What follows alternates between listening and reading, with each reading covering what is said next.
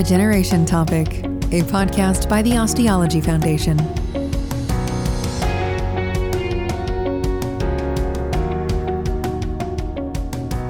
Okay, hello everyone. A very good afternoon to you. We are here today with Professor Daniel Thoma from the University of Zurich. Um, Daniel is one of the superstars in soft tissue augmentation using the soft tissue substitutes. And it is an absolute pleasure and honor for me to be here in this interview. Thank you, Daniel, so much for accepting our invitation and being with us here today. Thank you so much, Yahweh. I feel very honored and uh, now I start to blush um, having heard your introduction. But thank you. It's a great pleasure being part of it. Well, so today we have uh, one of your key publications that we would like to focus on. And this paper explored the volumetric changes that occurred after augmenting soft tissue at an edentulous site. And our paper um, that we want to look at today is on soft tissue volume augmentation by the use of collagen-based matrices, a volumetric analysis. This paper was published in the Journal of Clinical Periodontology in 2010. That is about 11 years ago. I thought it was a very interesting read because it looked at a very novel way of assessing soft tissue volume over time. So, but before we really like dive into the paper, I am curious about your research journey. How did a clinician like yourself, who is very trained in um, prosthodontics and restorative dentistry, and now you are one of our key names in research on soft tissue augmentation. So, what sparked this interest in soft tissue augmentation? That's a very good question. Well, being a prosthodontist, maybe I have to go back. I got uh, a training in uh, prosthodontics, but also implant dentistry. So my clinical work as well is somehow in between prosthodontics and uh, implant dentistry. And uh, very early on, I started to understand as well that whenever you have to restore, for, for example, an implant, that dealing with soft tissue is of key importance. And I think when we go back maybe 20 or 25 years, the issue with implants has always been the bone.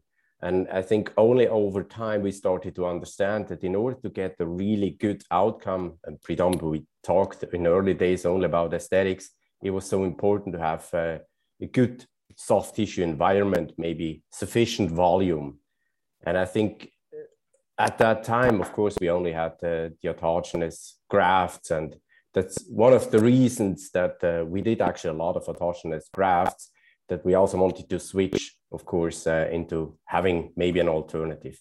So, having a prosthodontist's mind and having the view of a prosthodontist, this actually uh, drove me into a topic that, uh, well, I thought was of key importance when uh, we dealt with aesthetic cases.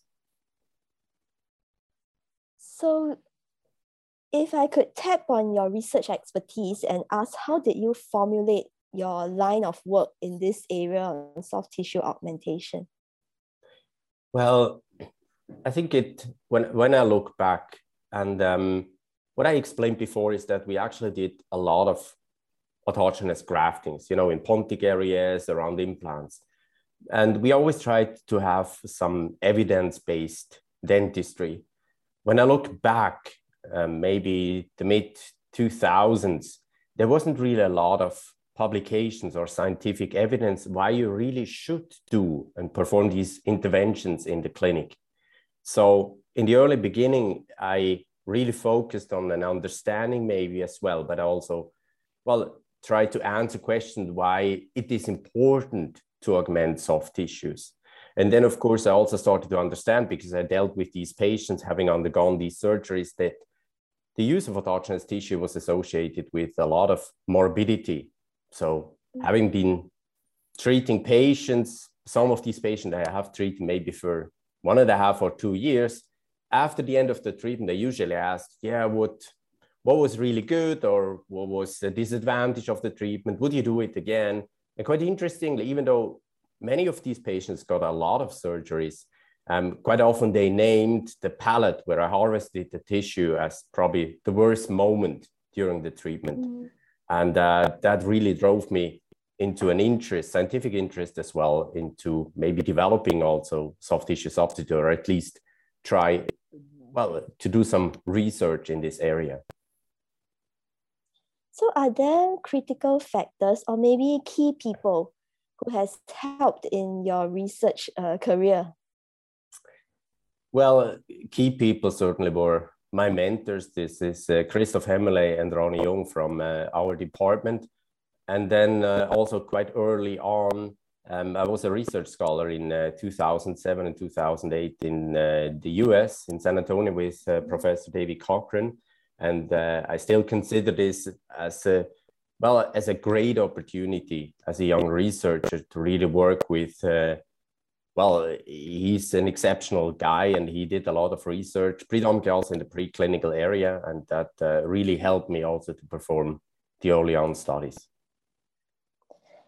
So for the the clinical uh, expertise in harvesting the soft tissue grafts, did you learn that during your stay in San Antonio? In no, actually, I got. Yeah, no, actually, I got the training, the clinical training I got here in Zurich, where I did my postgraduate studies focusing um, on uh, yeah, implant dentistry and prosthodontics. And part of it was also soft tissue augmentation. So that what I was trained here, we had a couple of faculty members and we're always doing the surgeries with them. So that's how I learned it. Wow. So back to our publication, you actually used the uh, male hound dog model. Yes. And I suppose it might be something that you picked up during your time in uh, with Dr. Cochran. How was it like working with the animals in this project? Well, quite early on in my career, I had uh, been working with, uh, or yeah, with uh, animals or preclinical studies, and um, David Cochran, actually had a lot of experience. He ran a lot of studies with this type of dog model. So at that time, um, we wanted to evaluate a newly developed collagen matrix for soft tissue volume augmentation. And then, of course, it was ideal because we had the background here in Zurich. We started the development. And then, of course, I was there and I was able um, to, to get support from him also. And I was discussing a lot on how to use or how to apply a model, how to develop a model. I think what is important at that time, there was no model available in the literature because there is somehow a gap when you look at uh, preclinical models, and we had to use a preclinical model because the product was not on the market, um, there were no studies dealing with soft tissue augmentation in a preclinical model, except the ones from the early 70s from Karring. And um, they had a completely different aim. They didn't want to evaluate volume changes. It was more about uh, the understanding um, of uh, how transplants perform um, uh, in an oral environment. So we had to develop something completely new. And that's basically how it started. Mm-hmm. So if you need to do another study with an improved version of a collagen matrix, would you use this dog model again? I think in the meantime, the, the dog model we used at that time is quite well established. And of course, we we learned as well that uh, there were some good, there were some advantages, but also some disadvantages. And we, of course, further refined the model. But I think it's now a quite established model. Um, it's a model that is very close uh, to a clinical situation. And then when using a model, it's I think it's of key importance that the model is very close to a clinical situation. So it's of key importance that you have a certain clinical situation that you can also use in a preclinical model. And of course, it has to be tailored to a product with a specific indication. So, for example, if, if you have an indication of volume augmentation, you basically need a model that is ideal to show the performance or effectiveness of the treatment or the product as well. So you mentioned a little bit about the disadvantages of this model uh, is there something that you could share with us? What was the difficulty in or the disadvantage of using this dog model? Well, when you look at the model, I mean, what we wanted to do is wanted to specifically focus on a soft tissue volume augmentation.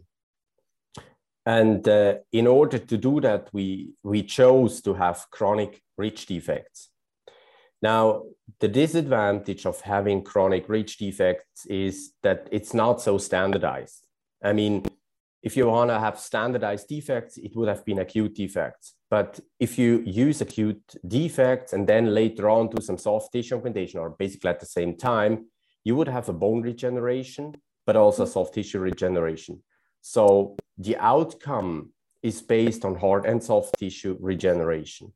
So therefore, we chose a chronic ridge defect model, but the disadvantage is it's not that standardized. So I think that's that's probably the main disadvantage of using this model. Would the statistical methods help to uh, ease out these differences in your baseline uh, defect size? Well, I guess it's it's part of it is statistics, and the other part is also you know how many sites do you choose, or how many sites can you use? In the specific model, we used three sites, and they all had different sizes. And of course, you can run statistics and you will find out in some of these sites, the effect may be less. In others, there may be a greater effect. So of course, you have to run statistic in order to even out um, uh, the effect of the site as well. Yeah, so in this study design, which was really interesting, you had like three different groups. So we had our test, which is our collagen matrix. We had the, the standard, the gold standard uh, connective tissue graft, and also a control. And you did mention about the difference in the defect sizes, but I think with your randomization, it, it helps to try to eliminate as best as possible or to create a good study design. When you fixated the grafts into the, these defect sites, um, in the paper, it stated that you place a titanium pin right in the middle of the defect and I wonder the use of this titanium pin. Is it something similar to how we do uh, guided bone regeneration? we try to tent it up a little bit, yes. you know, make it fatter. Yes. yeah. Well, it's a very interesting observation. Um, of course, I mean, one of the main advantages of having a preclinical model is that you can also always run histos. So you're going to have histo slides. But if you have a chronic ridge defect, let's say that's a width of maybe six to eight millimeter, how do you really find the center of your defect when you, once you start preparing the histo slides? And in order to do that, we place a titanium pin because that could easily be found. So uh, there has been a second publication on the histos. And when you look at the histo slide, you will actually find the titanium pin. But it's an interesting observation. And uh, yeah, maybe it could really help to have also some tenting screws when you want to try to regenerate soft tissues. But it was a different name. Okay. yeah. So in your paper too, when you were um, fixating your collagen uh, matrices and also the soft tissue grafts, you actually folded them together. So like the collagen matrix and the CTG were folded and before you sutured them onto the lingual flap. So I wonder, do you like suture them together so that they become like a really thick layer because you are looking at uh, volume changes? And when you fixate it to the lingual flap, is it something that you prefer to do even in a clinical setting? Well, you know, when you look at the preclinical model, what we observed is once we had these chronic ridge defects, they were huge. So clinically looking at the scenario, we thought, okay, if we just place a connective tissue graft with a thickness of maybe two to three millimeters, may not be sufficient because we expected to see a lot of change. So that was the reason why we folded it. And of course, we had to do it for the matrices as well as for the connective tissue grafts. Um, when placing a graft, I think it's of key importance to suture it towards the lingual side, also clinically. And actually, the procedure, the clinic procedure in this preclinical model is the same of what we did in the clinic as well. So of course, we transferred the information we had in the clinic also to the preclinical model. um, I still prefer to suture the matrices or connective tissue grafts to the lingual or palatal side. And the reason is actually this is probably the only stable region. So I'm always a bit afraid when I fixate it the, towards the buccal flap, the buccal flap is actually moving. So I'm always afraid that I'm not sure where uh, the final position of the graft will be. So also clinically, I still prefer to fix it towards the lingual side? So, um, when I was a student, so when I was a resident, we learned to like do cross mattress uh, sutures. So like how we fix our free gingival grafts. Would it be beneficial to have this additional cross mattress suture right on your graft so that it gets like tied down to the bed yeah, I think it's it's a bit of a different indication. At the end, what we try to obtain is we try to have a stable augmented site. And of course, you don't want to have your graft moving. So that's one of the reasons why you use these crisscross sutures uh, in a clinical scenario where you have an open healing with a free gingival graft. When I look at um, a pouch and a split flap that we traditionally use when we submerge a graft, I don't think it there is really a need to have a further fixation of the graft. Mm-hmm. Also, um, depending on the material you're going to use, like when you use a connective tissue graft, you can probably not compress it. So, of course, here you could use one of these crisscross sutures. However, use a collagen matrix, you basically do not want to have a lot of pressure or compression. So, personally, I have a feeling uh, it's not really a good idea. But having it uh, fixed to the lingual side and then uh, having primer wound closure, I think clinical this is quite stable. Is there a reason why we do not want too much pressure on our collagen matrices? Well, this is something we learned during our mm. journey. And I mean, we have done a good number of preclinical as well as clinical study. And the, while early on when we started treating cases, clinical cases with patients as well, um, and the matrix, we we thought and we had maybe a feeling that too much compression wasn't really a good idea. There were some very early on uh, studies also in mice where basically showed that prototypes of these collagen matrices with uh, that were quite dense um, didn't really allow for you know uh, ingrowth of connective tissue.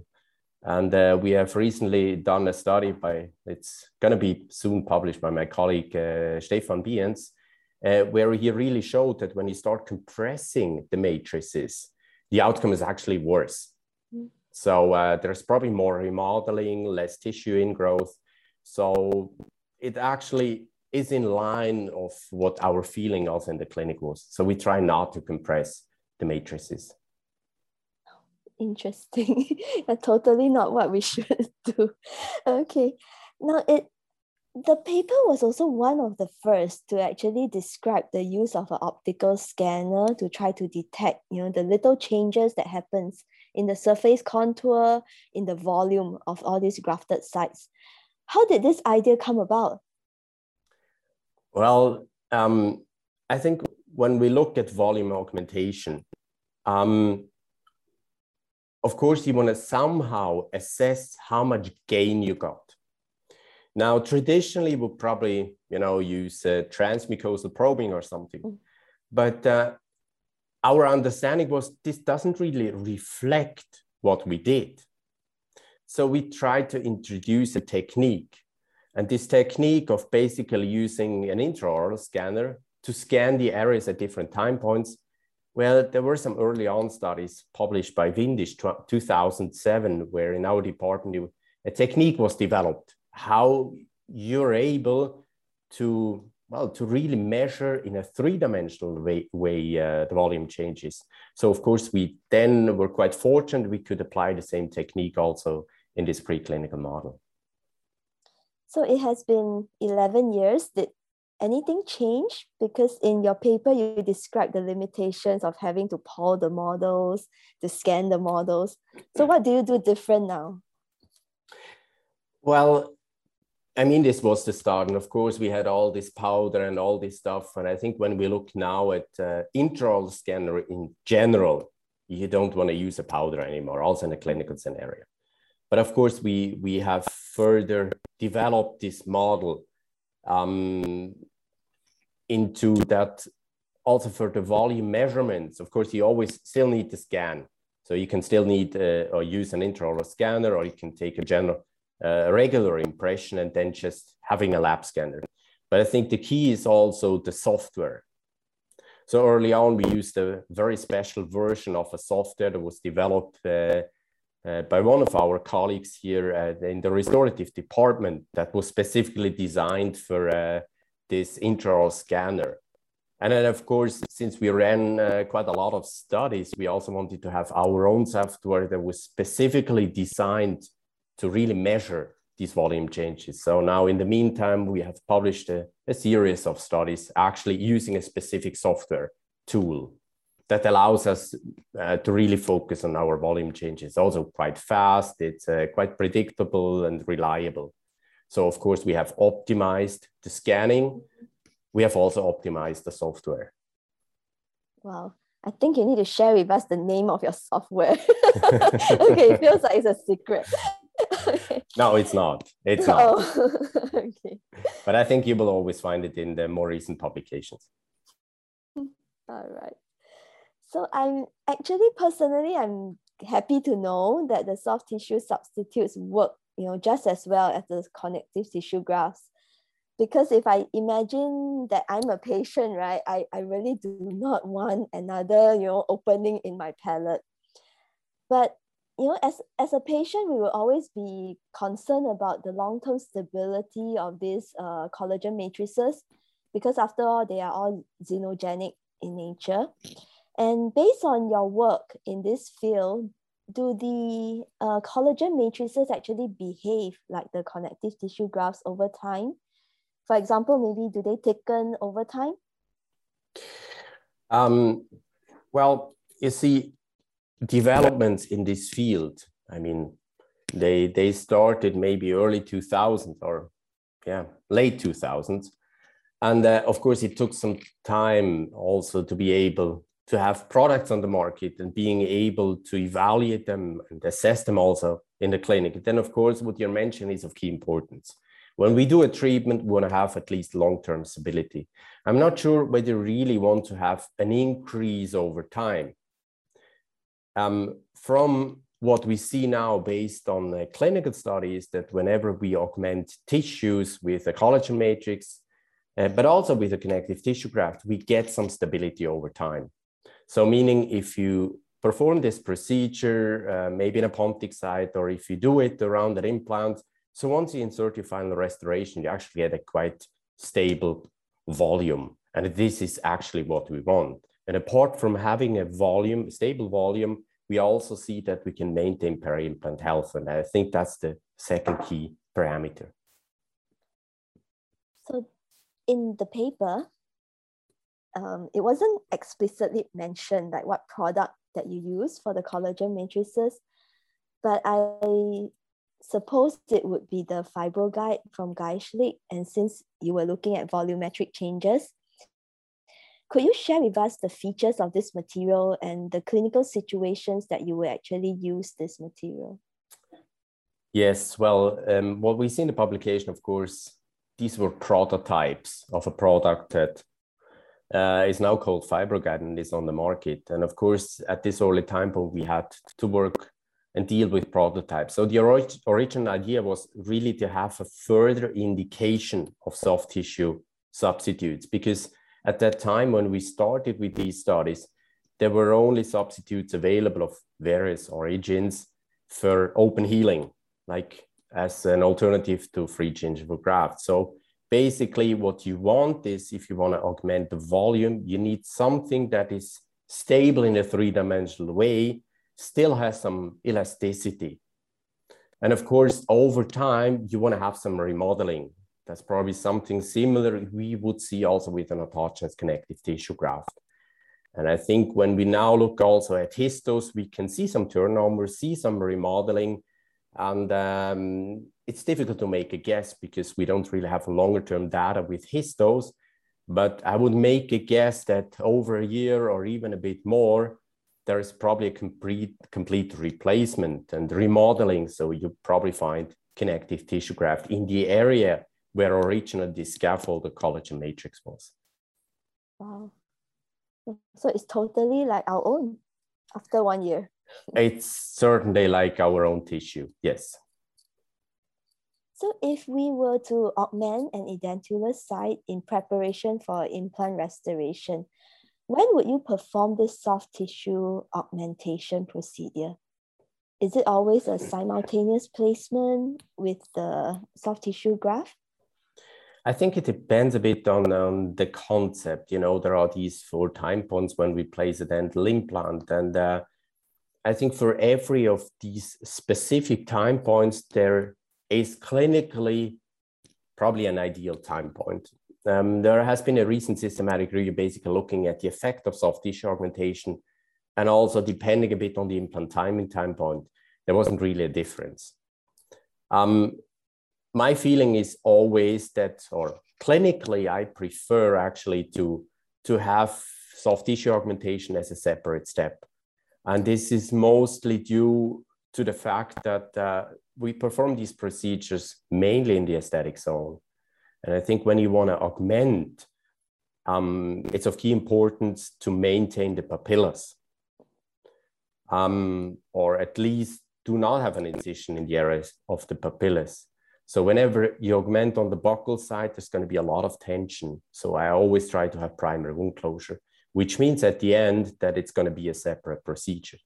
But of course, it of course also works uh, in combination with implant placement. It works in combination uh, with GBR as well. You just don't see the effect of the, the grafting anymore. I mean, you don't know whether it's the, the, augmented volume is then based on GBR, whether it's based on the soft tissue. But mm. personally, I prefer to have it as a separate procedure in order to, to maintain the areas of the papilla. So then when would we go in again and put our crowns? You know, that's the key question. yeah, that's a key question. It's an important. And uh, I think also when we look at the studies, um, it appears to be of key importance that whenever we augment tissue or soft tissue, that at a certain time we continue with the treatment. If you have it submerged, you would probably do abutment connection. If you combine it with abutment connection, probably then restore it. And I think the time point is ideal, probably between six and uh, weeks and maybe two and a half months, something like that. Mm. Certainly, what is not a good idea is to wait uh, much longer because when I look at my own cases, also cases of studies that we did, and uh, when we were waiting a bit longer, we start to lose actually volume. Mm. I think that's probably the same situation can also be explained that if you're not using your tissue, so if you're augmenting and not use it, and there is no, I mean, there is no loading, or I don't know how we want to call it, um, it disappears. And I think something similar we have also seen with bone augmentation. So if you do primary bone augmentation and the patient is now coming back for uh, quite some time, we're basically start losing all the augmented volume. And I think the same applies for soft tissue as well. So the answer to this million dollar question for all our viewers, six to 10 weeks, okay? That would be, connect. personally, I think that's uh, an ideal time, yes. Good. So do you have any clinical tips for our viewers on the handling of this uh, collagen matrix so that you know we can achieve good clinical success? Well, when we deal with these interventions, I think there are, well, two important points. Number one is we should be familiar with the procedure in general. I mean, we should be able to prepare a split thickness flap because at the end you want to place a graft submerged. And the second is we're dealing with maybe something that we have not used before. And there is always a learning curve. So usually I suggest whenever we perform a procedure or use a new material that we're going to use it in a site that may not be in the zone of aesthetic priority, and also to allow, allow us to have a learning curve, not only for the product, but maybe also for the procedure itself. I think these are the two key parameters. So after we gone through all the way to you know having our connections and our restoration, um, but right after your soft tissue augmentation procedure, what is your post-surgical protocol like for your patients?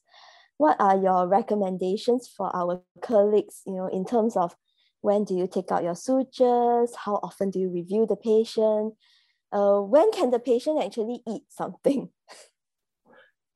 Um, yeah, I think the post-operative procedure is um, quite standardized.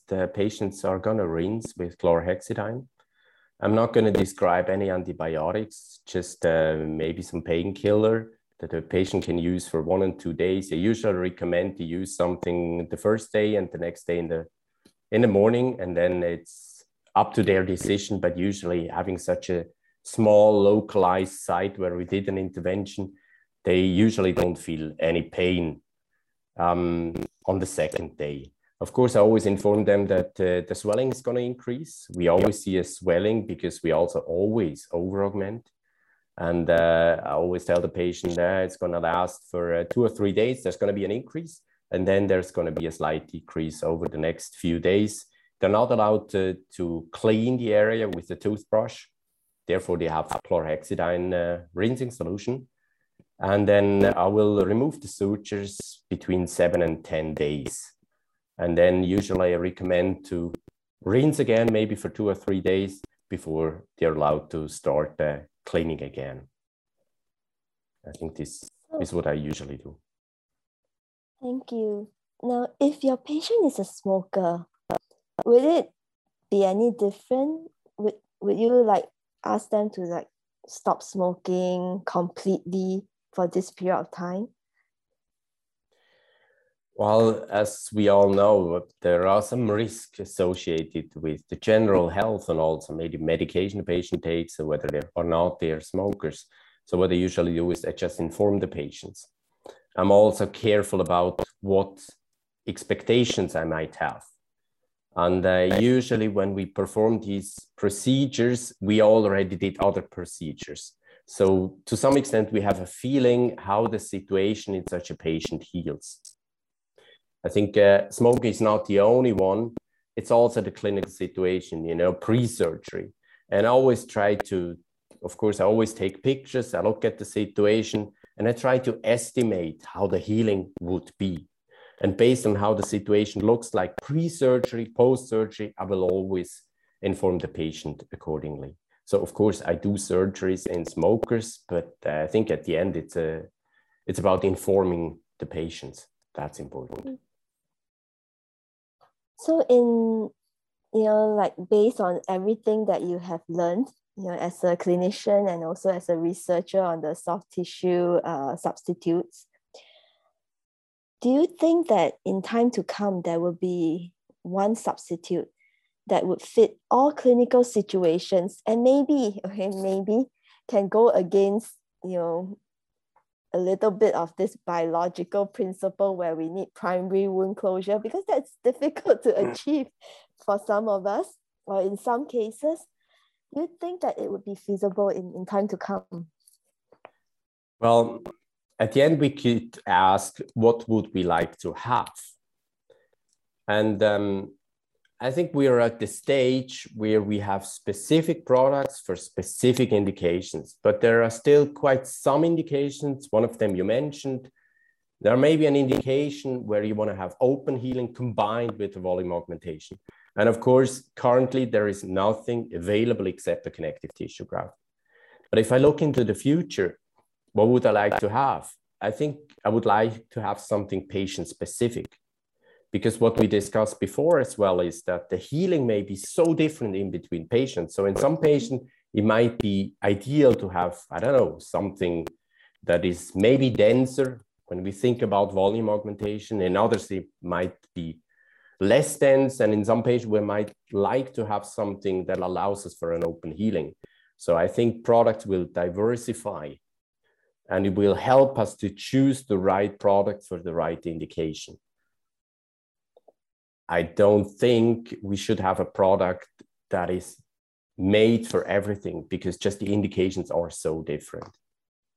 It feels like it's personalized dentistry, just like we customize our periodontal maintenance visits. Exactly, exactly. And there we we might have a better understanding. I mean, you you're talking about the right thing. When we schedule maintenance, we're not scheduling all patients just after one year and uh, some of these patients they they come back maybe after three months. So i guess uh, the same applies also to surgical techniques and, and and materials that we use. It should be really tailored for the patient. Now one last question from me. Okay. Do you have any advice for a young dentist who wants to start training or learning about you know soft tissue augmentation whether it's the autogenous grafts or with the soft tissue substitutes what would be your key advice to that person? I guess the key advice is always to to go for a postgraduate studies, um, to stay for a certain period of time um, at the university, because it's not only about the clinical procedure; it's also about the understanding why we do it and how we should do it. Um, so therefore, for me, it's always important that there is an understanding also about science. So even if you want to improve your clinical skills, it's good to have some knowledge about science. So therefore, a university is ideal. Other options are that you're taking master classes, and um, ideally, you have someone uh, close to you or maybe in your city that helps you also teach. So doing searches just by yourself makes it very difficult to look really maybe at the details as well, but having maybe someone next to you that uh, can help you uh, do a better job. Well, I think that is actually very, very uh, critical and important point. You know, is a uh, I learned so much. I feel like oh, so much thoughts is like going through my head right now. So, but I would really, really like to thank you for your time and, and this very open and candid sharing of all the knowledge and your learning experiences and also the clinical tips that you have shared with us today. Uh, I look forward, and I'm sure everybody else too, to uh, learn more from you through your studies and also your presentations on the big, you know, platforms. I hope you stay safe, you know, in this pandemic, and hopefully maybe very soon we can see you in person in all the meetings. And once again, thank you so much for your time today.